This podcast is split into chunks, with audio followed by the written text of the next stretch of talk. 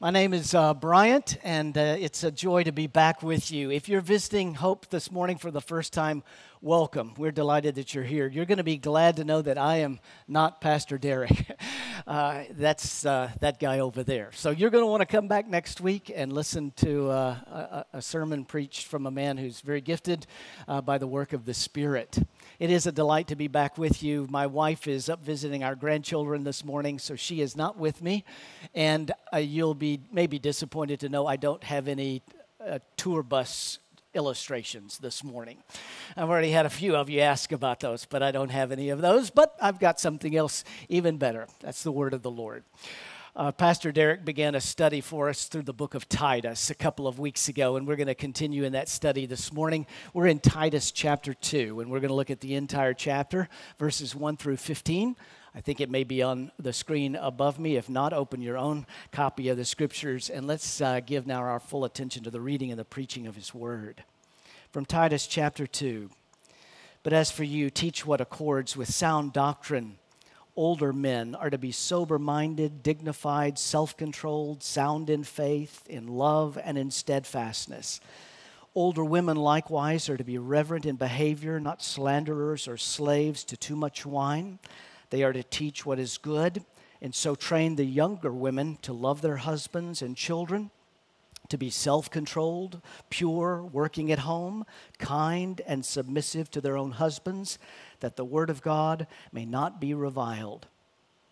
Likewise, urge the younger men to be self controlled.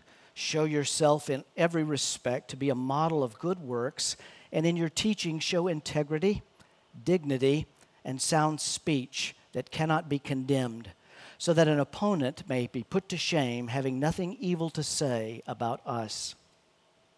Bond servants are to be submissive to their own masters in everything. They are to be well pleasing, not argumentative, not pilfering, but showing all good faith, so that in everything they may adorn the doctrine of God our Savior. For the grace of God has appeared, bringing salvation for all people training us to renounce ungodliness and worldly passions and to live self controlled, upright, and godly lives in this present age, waiting for our blessed hope, the appearing of the glory of our great God and Savior Jesus Christ, who gave himself for us to redeem us from all lawlessness and to purify for himself a people for his own possession who are zealous for good works. Declare these things, exhort and rebuke with all authority. Let no one disregard you. Friends, this is the word of the Lord. Let's pray. Father in heaven, open our eyes, please, to behold wonderful things from this portion of your holy law. Thank you for giving it to us today. Thank you for speaking to us through uh, your word and by the power of your Holy Spirit. So do that today, Father, we ask, as you renew your covenant with us. We ask this in the strong name of Jesus Christ our Savior. Amen. So, my wife's mother and her sister opened a store on South Padre Island some 35 years ago. And for that length of time, Jennifer and I have been traveling back and forth to the island from our home in McKinney where we would vacation some, we would work in the store some, but we would go down at least a couple of times a year every year. And we would oftentimes be there over a Sunday, and there was a, a a church on the island that uh, was uh, uh, strong in, in preaching that we attended several times. And then there was a church mainland over the causeway in Port Isabel that we decided to uh, visit one particular day. A mainline church. Uh, we were certain that the liturgy was going to be strong, so we made our way there this one particular Sunday, moved through the liturgy. The rector came down off of the chancel out into the congregation and said this at the beginning of his sermon. When I was in seminary, my professor told us that a sermon ought to be about two things it ought to be about God, and it ought to be about 10 minutes. and he began to laugh. Well, I timed him. He was long winded that day. He preached 11 minutes. And he told us several stories. He told us lots of thoughts that he had but he never did refer to the text that had been read that particular day. I, like you, probably have read many articles from newspapers and magazines and so forth on things that people expect or what people like in preaching. Usually that list is the same. They want something short, not long. They want a little humor. They, they want it to be relevant to their life. They want some application. They don't want anyone to use the S word and talk about sin. They certainly don't any, want anyone to use the H word and refer to someone going to a place called hell. They want something that's good for them so that then they, when they leave, they feel better about themselves, they feel happy, they feel positive, they're motivated to get out there and just do it again for another week. We've probably read all of those. Uh, and it's not just something that we read from uh, individuals that are online or re- uh, in magazines, but even some pastors are leaning in that direction. Let me give you a quote from Rick Warren, who's the pastor of Saddleback Church out in California. He said this The first Reformation was about doctrine, the second Reformation needs to be about behavior. We, must, uh, we need a reformation not of creeds, but a reformation of deeds. You'll remember, I hope, if you were here two weeks ago when Pastor Derek gave us an introduction to this particular book he told us that what uh, often happens, and you probably can verify this in your own life or lives of individuals that you know, when we begin with a list of do's and don'ts, when we think about taking a list and making that our application for life and living the godly life that we believe we're supposed to live, we do one of two things. We fall off into the trench on one of two sides. We fall off on the side of legalism where we follow that list and we follow the don't do list and we think in our minds that we are serving God and we're making Him happy with us, that we are actually making Him more affectionate toward us. If we just keep this list and we don't do the other things on the bad list, then God will love us more. It's called legalism. On the other side of the road, and in that trench, is called antinomianism. Anti meaning no, nomianism, the, the Greek word nomos meaning law. No law, licentiousness. It is the very opposite of this on this side. Now, because I'm saved by grace, I can do whatever it is that I want to do. Everything that I choose to do is sanctified, sanctified whatever, because I'm saved by grace, not by works. Paul addresses that for us, doesn't he? Doesn't he tell us? Shall we go on sinning so that grace may abound all the more? God forbid, he tells us. And that is, that is mankind, humankind's tendency in, as fallen creatures is to land on one side or the other. I've actually heard uh, preaching from this particular passage, the list at the beginning in verses 2 through 10 that talk about older to younger and men and women, and a legalistic and a licentiousness type of a sermon on, on keeping the list, or you don't need to keep the list, but the, li- the focus is on the list. Today, what I want to do, my friends, is I want to take this very thing and I want to show you something by turning it upside down. First, let me say this. Look what Paul says to Titus at the beginning. He does not say, listen very carefully, he does not say, but as for you, I want you to teach the older men to be sober minded and dignified and self controlled. I want you to teach the older women to love the younger women and, and teach them how to love their husbands. I want you to teach the younger women to be submissive to their husbands. I want you to teach the younger men to be self controlled and all of those things. Look what he says in verse 1.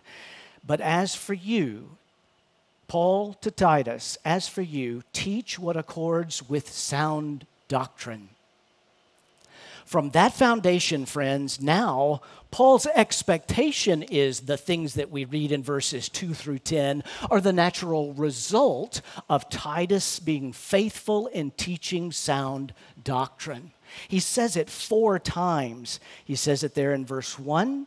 He says it again in verse 5 that the word of God may not be reviled. He says it again in verse 10 so that in everything they may adorn the doctrine of God our Father. And he says it again at, the, in verse 15 at the end declare these things, exhort them, and rebuke with all authority. Paul's focus needs to be our focus today, and that is on the gospel of grace, on the doctrines that God gives to us in His holy, infallible, and inerrant word, and giving our full attention to those things from that, then the natural result is that we would live the godly life as we anticipate and wait for that blessed hope that is ours, Christ's coming again. The church I pastored in McKinney, Texas, we lived in a subdivision, or the church was in a subdivision called Craig Ranch. And the motto on the sign, Welcome to Craig Ranch, just living the dream. So people would ask me throughout the week, How are you doing, Bryant? And I say, I'm just living the dream. Everyone said that because that was the motto of our subdivision. Well, today, friends, I want, to know, I want you to know that what we are called to do is live the doctrine, to give our full attention to that, the gospel that's found in the doctrines that the Lord unpacks for us. I want to do it in three ways today. Look at the next to the last verse. Paul gives us this wonderful outline. He gives us three things I want to focus on something for us, something for himself, and something for good. For us, for himself, for good. Paul begins with grace, doesn't he? Look at uh, verse 11. For the grace of God has appeared, bringing salvation to all mankind. Here is the doctrine of the incarnation, a doctrine that we must cling to as those who love the Lord Jesus and long for his appearing. He says there, uh, the, the grace of God has appeared, past tense, because he's referring to Christ's first coming, where he took on flesh. But we know from all the way back to the very beginning of the Bible, we find in Genesis 1, 2, and 3, the, the unity of the Trinity in all three persons. Elohim, God is there in the beginning, God. And then we find the Spirit of God, the Ruach of God, hovered over the waters, the Spirit.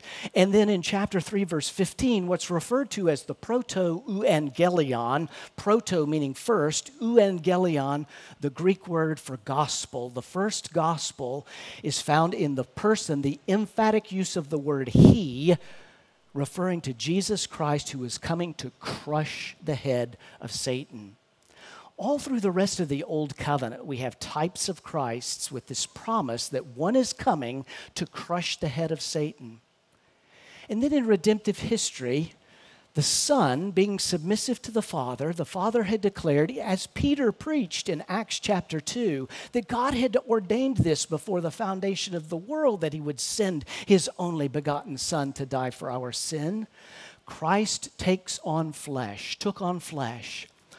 Paul in Philippians chapter 2 talks about he humbled himself some translations read he emptied himself. I don't think that's a good translation because Christ didn't get any, take anything away. Christ took on more. Here's, here's what I want you to think about today. I'm going to ask you a question, but don't shout out the answer because I don't want you to be wrong.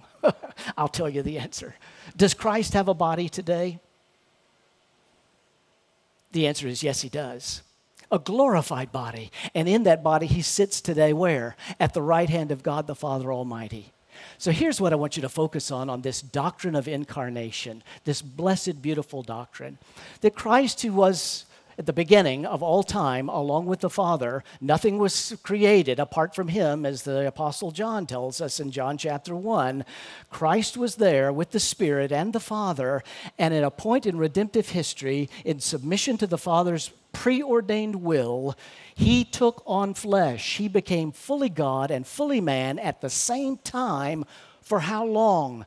For the rest of all eternity. He would never go back to the way he was before. Why? Because he would do that for us.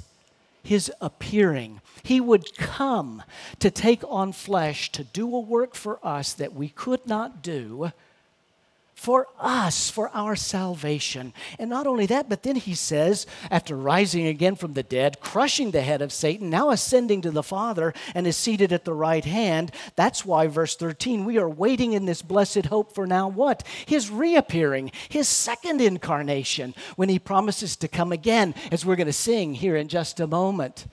O Lord, haste the day when the faith shall be sight and the clouds be rolled back like a scroll. The trump shall resound, the Lord shall descend. Praise the Lord, it is well with my soul. Why would he do that? For us. For us. He would come for us to secure our place in heaven with him for all eternity. But look also what he says there in verse 14.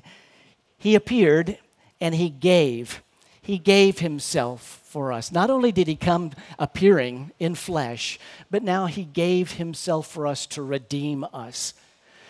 Friends, I think many times, listen closely, many times we, we think like this or talk like this. Jesus came, he died on the cross for my sins so that I can be set free. That's the gospel. That is true. That is very true. But that is a part of the gospel. This redemption is what I like to call all of the shuns, the T I O N S, because it would take more than just his appearing Redemption now is some the shun. Redemption is paying the price, paying the penalty that is due. How? By imputation, another shun, and that is his declaring that we are now righteous. We're no longer dead in our sin for the beauty of propitiation, because divine wrath had to be satisfied, and it now was satisfied in the, in the finished work of Christ, bringing reconciliation two things separate, now back together again. What occurred in the fall now comes back together by reconciliation. So, in the death of Christ, his coming, he now gives us all of these things in his finished work redemption, imputation, propitiation, reconciliation, all of these things for us, he says. Friends, that's grace. And that's where Paul begins with the glorious gospel of grace. He begins there, he continues there, and he ends there. When I went to Covenant Seminary, Dr. Paul Kooistra was the president. It's been years ago. Paul went on to be the, the president of uh, MN, or M, MTW, Mission to the World, our foreign mission agency in the PCA. He had these huge hands and he had this really deep voice. And he would stand in the classroom and he would, he never used a microphone. His elbows were always right against his side and he would wave those great big hands with this big, deep voice. He would get up in the pulpit, he wouldn't even wear a microphone. He, and you could hear him throughout the chapel. One particular day, we're coming out of the chapel. Dr. Kooistra had been preaching, and one of the students said, Dr. Kooistra, oh, grace, grace. In the classroom, that's all I ever hear you talk about. In your preaching, that's all I ever hear you talk about. When are we going to move on? He took those big old hands and he wrapped them right around the top of this guy's shoulders and he said, Young man, what else is there but grace? And that's where Paul takes us, where he starts, where he moves, where he continues. It's all about grace and what he has done for us and the wonder of it.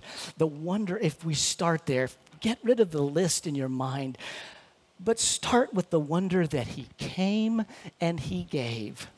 He came taking on flesh to give us this gift of life, eternal, abundant, and free, reconciling us, returning us back to the Father. Think of it like this an eclipse, if, if, if this is us and God is looking down from heaven, He sees us sinful individuals that need to be punished for their sin, but Christ comes, the moon steps in front of the sun, Christ covers us with His blood, and now what does God see? He sees a righteous individual covered in the blood of Christ, a new creature in Christ. That is the gospel given for us. Yeah. Amen. But it doesn't stop there. He also does a work for himself. Look what he says, continuing in verse 14 there. He gave himself for us to redeem us from lawlessness, now to purify for himself a people. He came to purify for himself a people, to cleanse us. That is the taking of our sin and the application of his righteousness. That's what we oftentimes in our doctrines refer to our union with Christ. See how vital our doctrines are? The union with Christ that we have. Now, I am in Christ, Christ is in me. In part, in a very real way, because Christ, God the Son, is at the right hand of God the Father, I too am in uh, the presence of God the Father at the right hand because I am in Christ and Christ is in me. It is that union, that double transfer. He takes our sin, He gives us His righteousness. Now we are new creatures in Christ. Our identity is found in nothing other than we are new creatures in Christ. The righteousness that we have is a righteousness that's been given to us because God Himself said He would purify for Himself a people. Is that not a glorious doctrine? A glorious gospel? He would purify for himself a people. Why? He goes on to tell us in verse 14 to make us his possession, to make us his chosen one. He referred to it back in chapter 1, verse 1. He called them the elect, writing to Titus to say, This is for the elect. In the Old Covenant, in the Old Testament, they were called the chosen people of God, ethnic Israel, right? But now we're known in the New Testament, the New Covenant, the elect children of God, from ethnic Israel to elect Israel. It's Jew and Gentile alike. It's the new Israel, which is why what he says there, that he came bringing salvation, verse 11, bringing salvation to all people, this is not a reference to the doctrine of universalism, that Christ came and paid the atonement and gives salvation to everybody. Go read Matthew 23 and 24, where he separates the sheep from the goats. We read in our Bible about the place called hell and that there will be individuals that will perish there. It's not a reference to universalism, it's a reference to this. Paul is known as whom? He is the apostle to the Gentiles. What once was ethnic Israel, this, these promises are for the, the, the, the people called Israel, now becomes greater by uh, men and women, Jew and Gentile alike. That's what Paul says. There's no difference between male or female, slave or free, Jew or Gentile. We are all one in Christ. And so Paul's reference there to salvation to all people means it's for the Gentiles too, which is good news for people like you and me, right?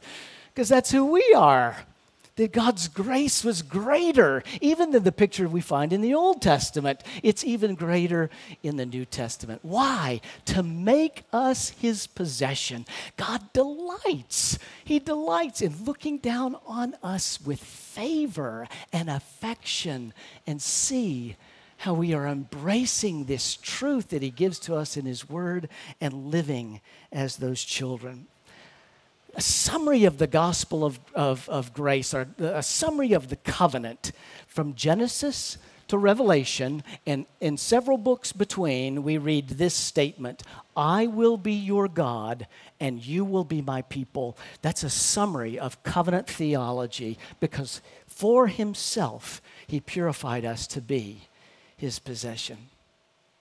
How what a beautiful thought. Which is why then Paul says, in our waiting now, we're anticipating a glorious what? Hope.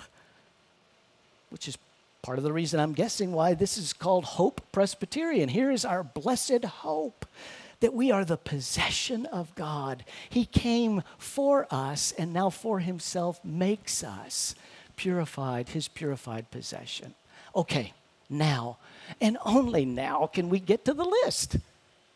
You see, it's, it's, it begins with for us and for himself.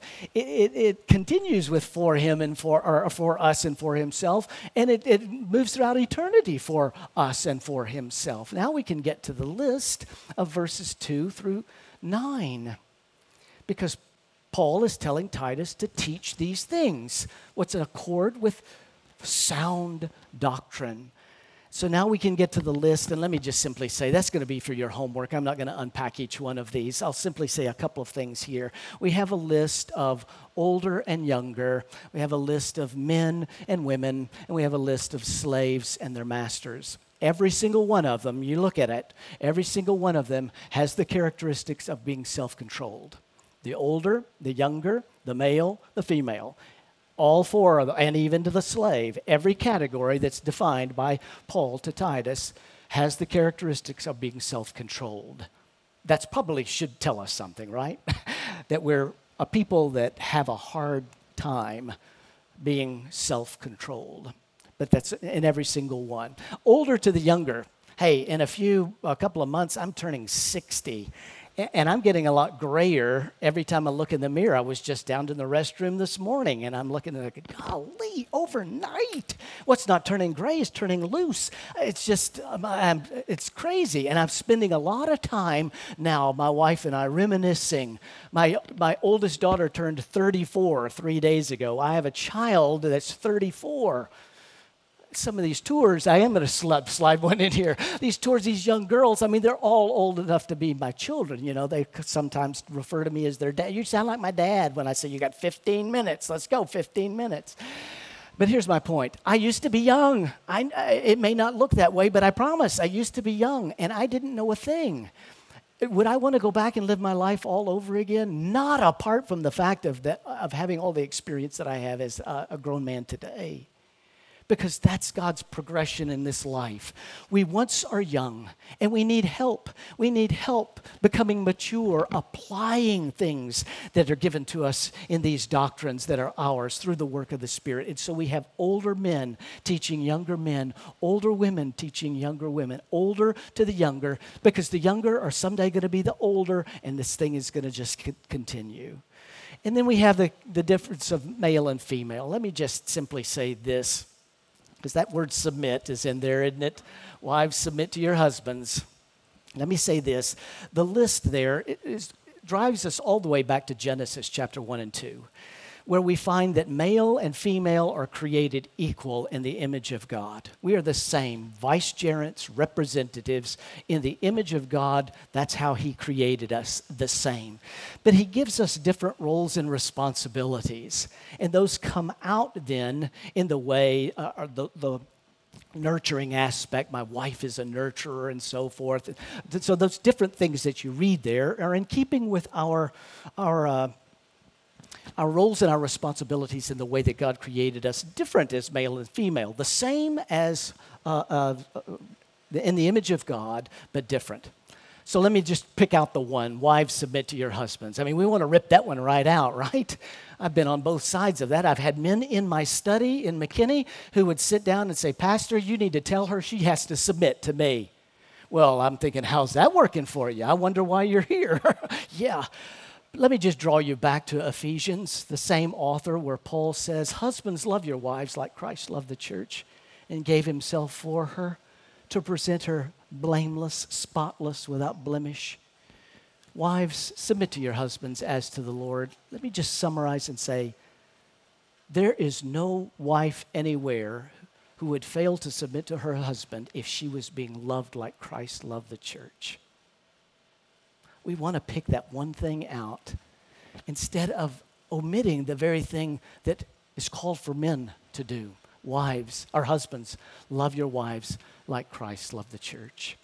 So now we can look at the list of older and younger, and men and women.